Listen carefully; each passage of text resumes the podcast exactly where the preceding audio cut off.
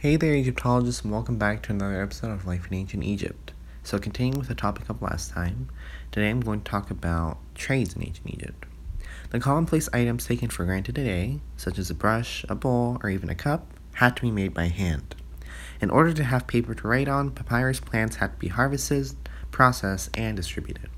Laundry had to be washed by hand, clothing sewn, sandals made, and each of these jobs had their own rewards but also difficulties. Simply doing laundry could mean risking one's life. Laundry was washed by the banks of the Nile River, which was home to crocodiles, snakes, and the occasional hippopotamus. The reed cutter, which who, who harvested papyrus plants along the Nile, also had to face these same hazards daily. These jobs were all held by those at the bottom of the Egyptian social hierarchy and described in withering detail in a famous literary in a famous literary work from the Middle Kingdom of Egypt known as the Satire of Trades.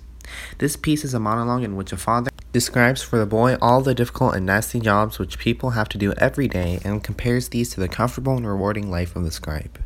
Although the piece is obviously satirical in its exaggerated depictions, the description of jobs and their difficulty is accurate.